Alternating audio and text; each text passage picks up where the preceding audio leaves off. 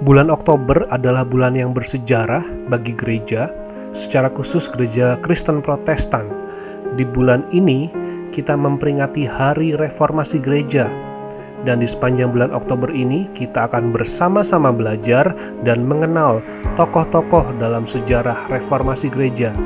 Kiranya dapat menjadi pengetahuan yang berguna untuk kita semakin mengenal dan memahami keberadaan gereja kita di hari ini.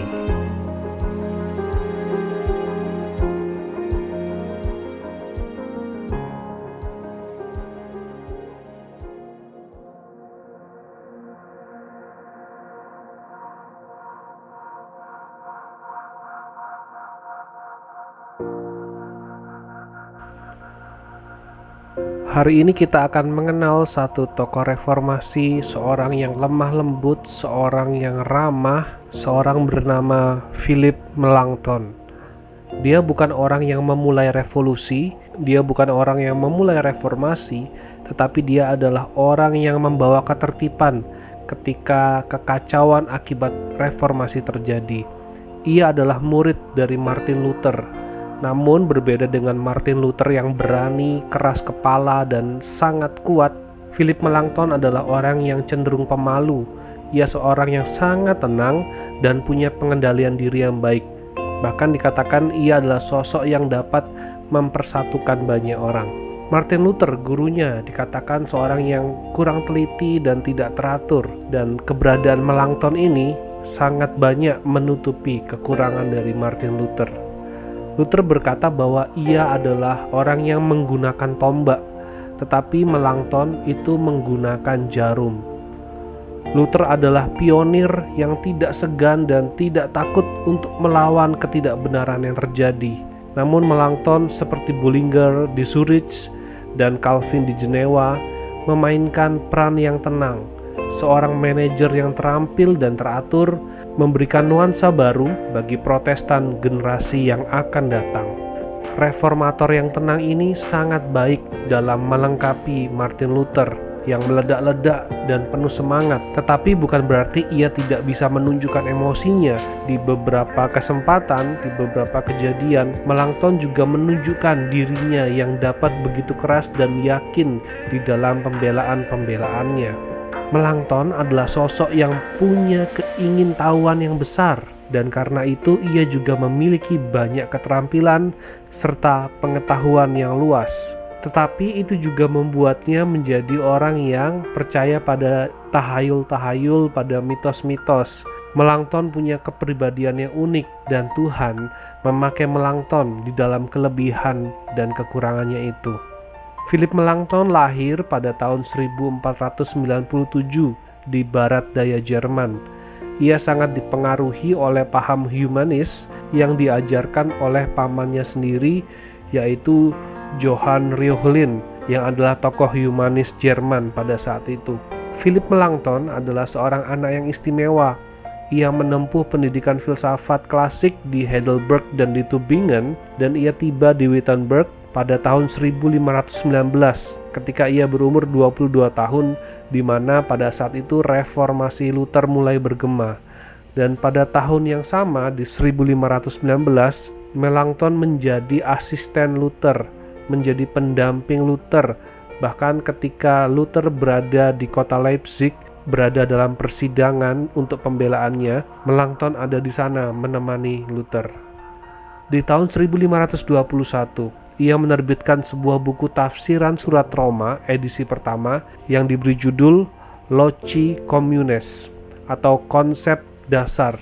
Tafsiran surat Roma ini mengenalkan teologi pada orang Kristen, mengikat orang Kristen pada teks-teks Alkitab, sebagaimana Rasul Paulus mengutip ayat-ayat dalam Perjanjian Lama untuk menjelaskan kondisi kehidupan dalam Perjanjian Baru. Melanchthon pun menyajikan teologi kembali pada teks-teks Alkitab dan bagaimana menjalani kehidupan pada masa itu, mengajak orang Kristen, mengajak orang percaya untuk lebih dekat pada Alkitab, bukan pada filsafat kuno atau pemahaman yang berkembang pada zaman abad pertengahan saat itu. Ketika api reformasi membara dan meluas, Melanchthon ada bersama dengan Luther. di tahun seribu lima ratus dua puluh sembilan di kota Marburg, di mana ada Luther, di situ ada Melanchthon. Bahkan pada tahun seribu lima ratus tiga puluh di kota Augsburg, Melanchthon hadir mewakili Luther yang tidak bisa hadir karena Luther mendapat sanksi dari gereja. Melanchthon mewakili Luther untuk hadir di satu pertemuan di kota Augsburg. Bahkan di sana Melanchthon menyusun pengakuan iman Augsburg. Melanchthon memang sangat dekat dengan Luther, tetapi tidak semua kaum Lutheran menerima keberadaan Melanchthon. Bahkan Melanchthon sering dianggap sebagai seorang yang merusak citra Luther. Luther yang berani, Luther yang tegas, Luther yang keras dirusak oleh Melanchthon yang lemah lembut, yang jinak, tidak ada taringnya. Tetapi Melanchthon menunjukkan hal yang lain. Banyak orang juga menghormati Melanchthon karena kepandaiannya, karena pemahaman teologinya, dan sikapnya yang bisa bersahabat bahkan menyatukan banyak orang. Itulah hal yang menarik yang menjadi kekuatan dari Philip Melanchthon. Sebenarnya Melanchthon sangat berhati-hati ketika berpikir untuk menyetujui apa yang diungkapkan atau yang diajarkan oleh Martin Luther dalam banyak hal. Namun dalam perbedaan pandangannya dengan Luther, Melanchthon selalu berpikir bahwa ia adalah muridnya Luther dan dia membantu mentornya itu. Dia tidak menentang, dia tidak meninggalkan gurunya, tetapi Melanchthon dan Luther saling mendewasakan.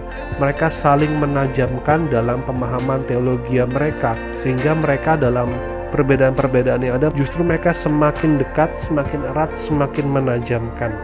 Ada dua hal yang membedakan Melanchthon dan Luther, yang oleh musuh-musuhnya atau orang-orang yang tidak suka dengan Lutheran itu dapat dijadikan satu perdebatan yang tiada akhir, yaitu mengenai kehendak bebas manusia dan tentang perjamuan kudus. Melanchthon menolak predestinasi ganda yang diajarkan oleh Luther, dan Melanchthon menolak pandangan Luther tentang konsep perjamuan kudus. Namun terlepas dari itu, selama bertahun-tahun, bahkan setelah kematian Melanchthon di Wittenberg pada tahun seribu lima ratus enam puluh, Philip Melanchthon tetap diingat bukan hanya sebagai seorang teolog Lutheran, ia juga dikenang sebagai sosok penting bagi kaum Lutheran. Ia membuat sistem pendidikan yang membuat kelompok Lutheran tetap bisa belajar, memiliki sistem yang baik, tetap memiliki daya, bahkan di tengah-tengah dunia yang tidak menentu bagi mereka di saat itu. Di masa-masa yang sulit sekalipun, Melanchthon telah memikirkan dan menyiapkan baik dalam kehidupan sehari-hari, kehidupan bergereja, bahkan kehidupan dalam pemerintahan. Philip Melanchthon adalah seorang sosok pemimpin Lutheran yang terkemuka selain Luther sendiri. Keberadaan Melanchthon memberikan dampak yang baik di tengah-tengah perubahan dunia di saat itu. Tuhan juga memberikan kita keunikan masing-masing. Kita tidak harus sama dengan orang yang kita kagumi, kita tidak harus sama dengan atasan kita, tetapi mari kita temukan jati diri kita di dalam Tuhan. Dan lihat apa yang sudah Tuhan berikan untuk kita kerjakan. Lakukanlah itu, karena Tuhan sudah menciptakan kita untuk tujuan yang mulia.